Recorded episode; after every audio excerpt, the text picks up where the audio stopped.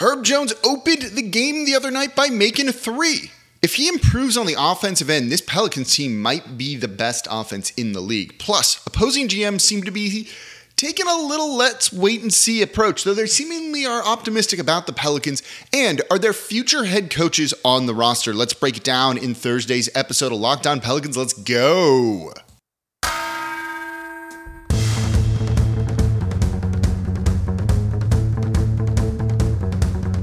You are Locked On Pelicans, your daily New Orleans Pelicans podcast, part of the Locked On Podcast Network, your team every day.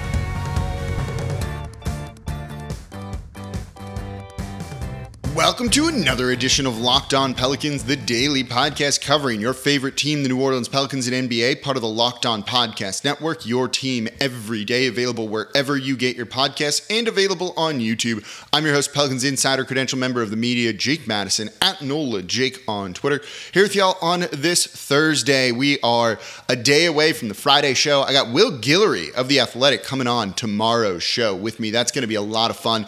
Get you set for two preseason games this weekend and the only home one t- on Friday tomorrow as well. But today, I want to look at Herb Jones. And no, I don't have an update on his injury from leaving the game with a rib contusion, but he opened the game hitting a three, and he looked like a different offensive player. I want to see what that means for this Pelicans team. We'll look at the N B A G M survey as well. There was a couple of interesting things that found out.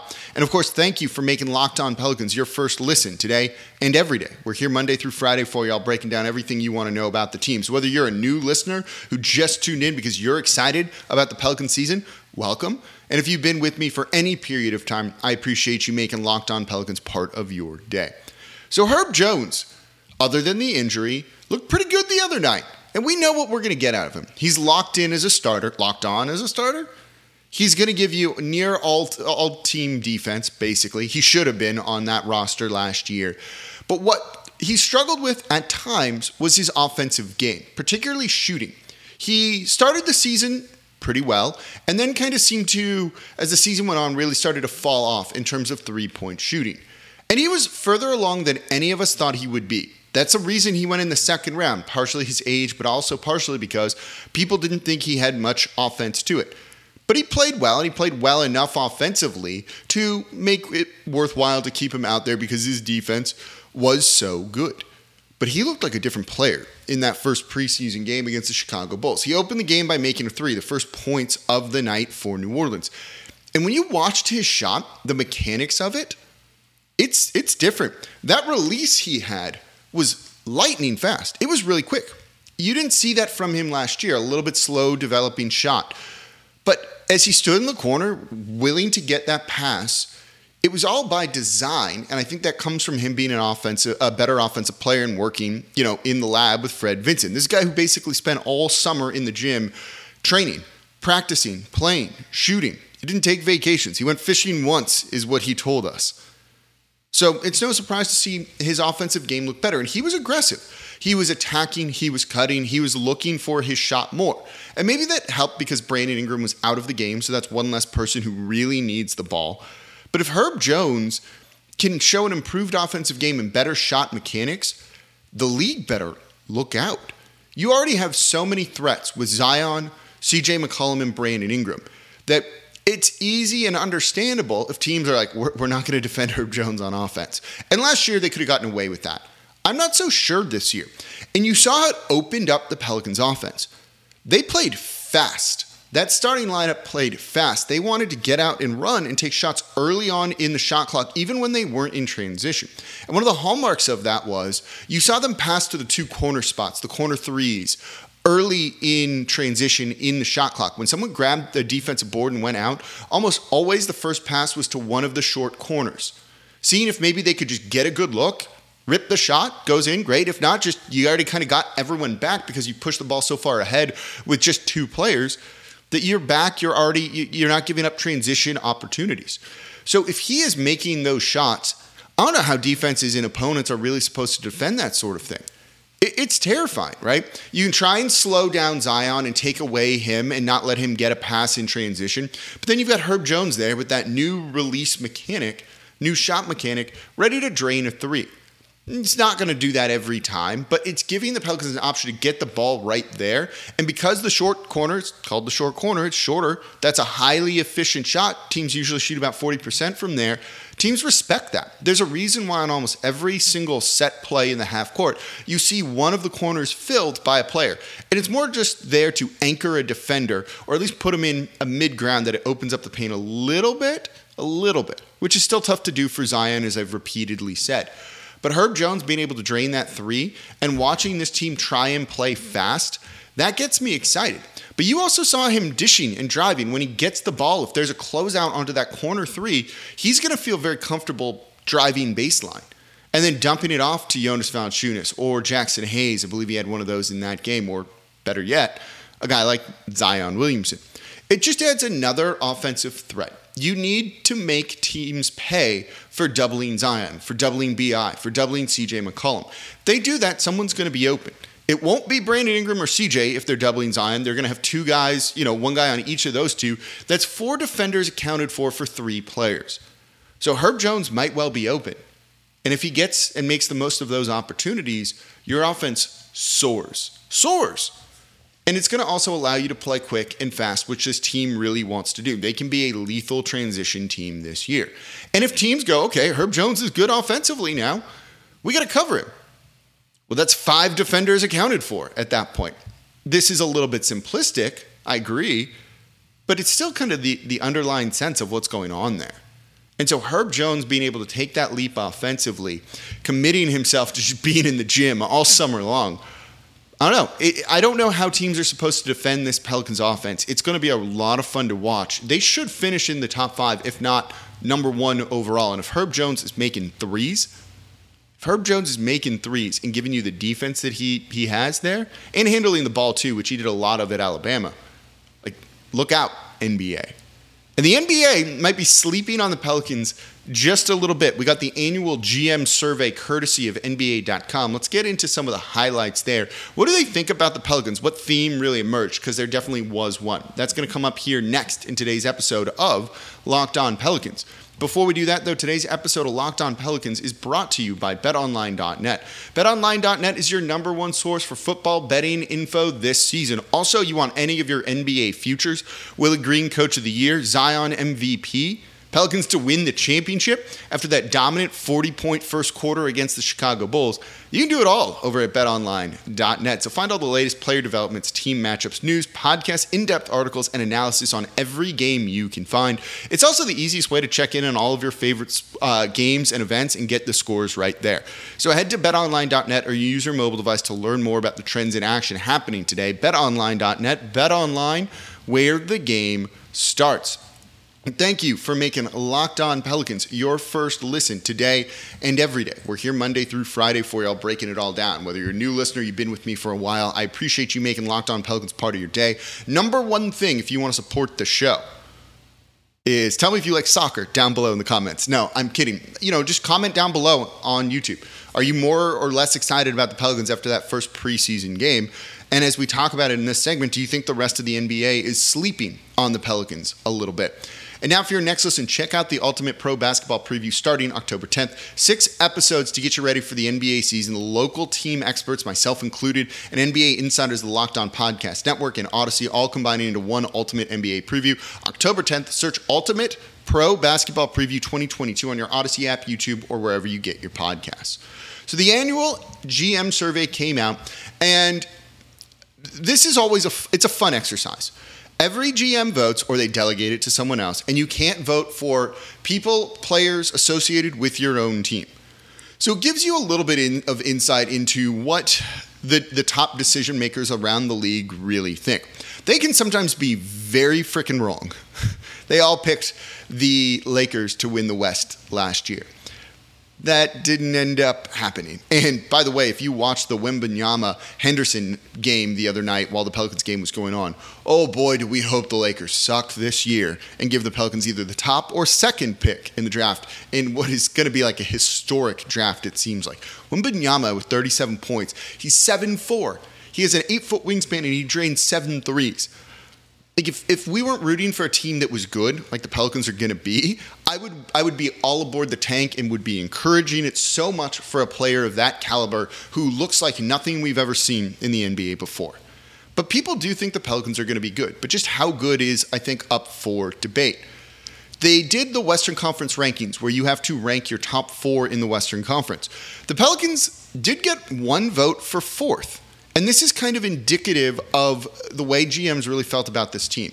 It seems like there's a lot of praise for the Pelicans, but they're a little bit cautious on trying to predict how good they're going to be. Just one person voted for the Pelicans to finish in the top four, and that was fourth.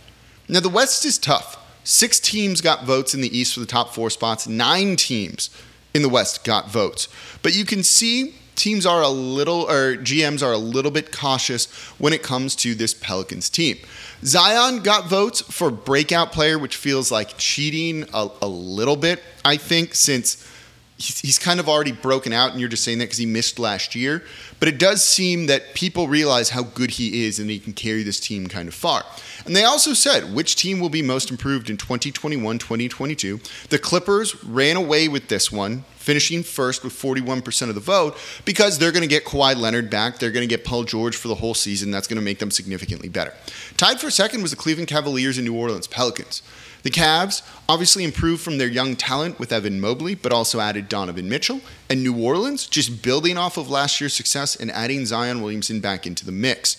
They seem that, to feel that this team is much, much better than they were a season ago when they made the postseason through the play-in tournament. But really things started to turn around when they traded for C J McCollum. Not too bad. Which rookie will be the best player in five years? Didn't finish in the top five voting in this, but Dyson Daniels did get votes in this, probably one, two, something along those lines. I do think the Pelicans actually got two votes, sorry, for finishing fourth, not just one. So Dyson Daniels got a vote here, I'm guessing, to finish in there. They He also got a vote for being uh, the biggest steal where he was selected, which eight overall. If you're getting a steal at eight, that seems pretty good. You're getting a very solid player there. Willie Green gets some praise, and this is deserved. Which head coach is the best manager, motivator of people? Willie Green got a vote for this one. Steve Kerr ran away with it. It was finished, then followed by Monty Williams, Eric Spoelstra, Ty Lue, Gregg Popovich, and then Willie Green from New Orleans and Taylor Jenkins from Memphis. I think he's still a little underrated in that category. You know, in terms of best manager motivator of people, we've seen Willie Green do it. That's what he does, right? He connects with guys. Being a former, former player, I think, really helps him in that regard. He did not get votes for which head coach makes best in-game adjustments. Yeah, we kind of figured that. Doesn't get votes for which is the best head coach in the N B A or which coach runs the best offense or defensive schemes. I think that's fine. I think that's totally fine that he doesn't get votes in those categories, but the fact that he gets votes for best manager, motivator of people, we see it on a nightly basis. The "you gotta fight" speech, right? After the the debacle that was turning into the Clippers game, which turned that whole thing around. He has room to improve, too. Too many Garrett Temple minutes, maybe. If this team is successful, you're gonna see them all over the place on this survey next year. You will see David Griffin getting votes for executive of the year, right? Which is the best front office guy. Which coach is the best? It's Willie Green will get strong consideration for that. This means that the N B A is sleeping a little bit, not much, a little bit on the Pelicans. What I thought was arguably the most interesting thing that they were chosen with here was which team's level of success this season is toughest to predict. They finished tied for fourth, two votes. I don't disagree with that. They're going to be good, right? We know that they're going to be good. How good? I'm not sure. Will they be the five seed, the six seed? They could be, but the West is tough. The West is deep. That might screw with them a little bit. That goes back to what we talked about on Media Day and right after Media Day of what are the expectations for this team. And I do think Garrett Temple said it pretty succinctly. If we reach our potential, we it's it that's the success we want. The rest of the chips fall where they may. You can't control only in, you know, other than the four games you play against them, how many wins the Dallas Mavericks are going to have. Same for the Minnesota Uh, not the, uh, the Minnesota Timberwolves and the Memphis Grizzlies. You can just control what you can control, which is play your best basketball. You'll win games if you do that. Is it going to be enough? I'm not sure to be in the top top six? It could be, but if they finish seventh, eighth, and they've done everything they can, and we look at this team, we're like, damn, the West. I'm okay with that. And I think that's where this comes into play, which team success is toughest to predict. It feels like New Orleans should be out of the play-in tournament, but there's still a very realistic chance that they're going to stay in it just because of the West. That doesn't mean that they were a bad team or that they were disappointing. And I think opposing G Ms really start to see that. I think they're also still a little skeptical of Zion Williamson and just this team in general. They haven't really proven anything just yet. This is the season to do it. Do that, and they're going to be all over this survey in the future. Zion, by the way, did get votes, tied, uh, finished fourth with most athletic. And then finally, there's one other category which I thought was interesting, which New Orleans had plenty of representation on. Which active player will make the best head coach someday? Pelicans actually placed two guys on this. I want to look at that coming up here next in today's episode of Locked On Pelicans. Thank you for making Locked On Pelicans your first listen today and every day. We're here Monday through Friday for y'all, breaking everything down. Tomorrow, Will Guillory of The Athletic is going to be my guest on the show. We're going to look at the past preseason game. We're going to look to this weekend. We got some other topics. We'll have a little bit of fun on that one, too. So I'm excited to get Will on there. You might have just seen him on T V with me on W D S U, as well as we helped Fletcher Mackel with his season preview, which killed it in the ratings. Go Fletcher. And everyone loving the Pelicans right now. It's like the only Pels-centered show on any of the local stations, and it did really well. Tells you all you need to know about how excited people are about this Pelicans team. So Will Guillory joining me on tomorrow's show. Today we were talking about the N B A G M survey. Which active player will make the best head coach someday? It's not going to surprise you that Chris Paul won this with thirty-two percent of the vote. Number two surprised me, though. Garrett Temple finished second, fourteen percent. And then after that was C J McCollum finishing seventh. Others, there are plenty of other players who got one vote, including former Pelican Rajon Rondo. But to see the Pelicans put two guys there? Okay. Now, I don't want one of them getting very many minutes in Garrett Temple. And a lot of people are complaining about how he's taking up a roster spot. And to a degree, you're, you're not wrong on that. But when you have a guy that has that kind of weight around the league with a young team that's growing, that at times is in need of, hey, like, calm down, coach these guys up, be an extension of head coach Willie Green, Garrett Temple's a useful player to have. W- would we like to use that spot for E J Liddell or anyone in free agency? Yes. But it's not like you're stuck with a deadweight contract of, you know, fifteen plus million on a guy who doesn't play. At least this is a five million dollars contract on a guy that is doing some really good work in the locker room. And you saw it during this preseason game. He was talking Dyson Daniels' ear off the whole time, trying to coach him up, help him and let him understand what he needs to be doing on the bench and out there on the court. For a young team, there's value in that. There's value in that. We don't love it. You could be doing that from the bench. You could be doing that in a nice suit as a coach, and you know he would wear a suit. But it's useful. If it's going to be your last guy on the bench, you could do worse than Garrett Temple, giving that kind of advice, coaching these young guys up, and just kind of being there for them. C J is also an important one in this because this is a star player. This is a guy that can also lead by example. And when you're on the court, if you screw up, maybe you don't listen to Garrett Temple, or maybe you just don't care. But if C J McCollum comes to you and is like, hey, do this, do this, whatever it might be, you're, you're going to listen. It got Zion, he, he's the guy who got Zion back early last season. So C J McCollum on here doesn't surprise me, though I wouldn't have thought of him off the top of my head if someone had asked me that question. But he definitely kind of fits that mold. And you can see him now really calling the plays. He was doing it the other night in a way that he was not able to do it before because he didn't know the playbook. And you don't run plays every single time. You have certain actions you do and things like that. But it's not like you're, you know, football, you're, you're calling plays into the huddle and then you go and do it every trip down the court. But C J just being able to organize players and then off-court stuff, get through to them. Herb Jones went up to him. Aaron Summers told the story and said, like, hey, how long should I take off? What do you do? And C J gave him his advice, and then Herb Jones didn't listen and only took a couple of days off. But having that type of player who's a star player that goes, hey, you need a break because you're you're working too hard and we need you for the season, they will listen to him. And that's going to be a real strong quality as a head coach in the league if this is what he wants to do. I think he's going to end up going into media, and as I think that could be what he's interested in. Or he owns a vineyard. Maybe it's something else, not basketball related, or you could do all of the above. But having two guys in the locker room to kind of keep their ship steady in a season where they do have expectations for the first time, I'm cool with it. Especially when one's C J McCollum. Garrett Temple, we wish you the best. We wish you the best if you're here.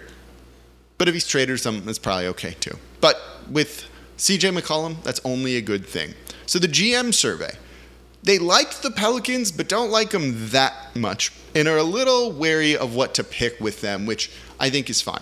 There's a slight bit of sleeping on the Pelicans going on here. Is that your feeling after reading this G M survey, hearing me talk about it? Let me know in the comments down below on YouTube. And that's going to do it for this episode of Locked On Pelicans. Thank you all so much for listening. As always, I'm your host, Jake Madison, at Nola Jake on Twitter.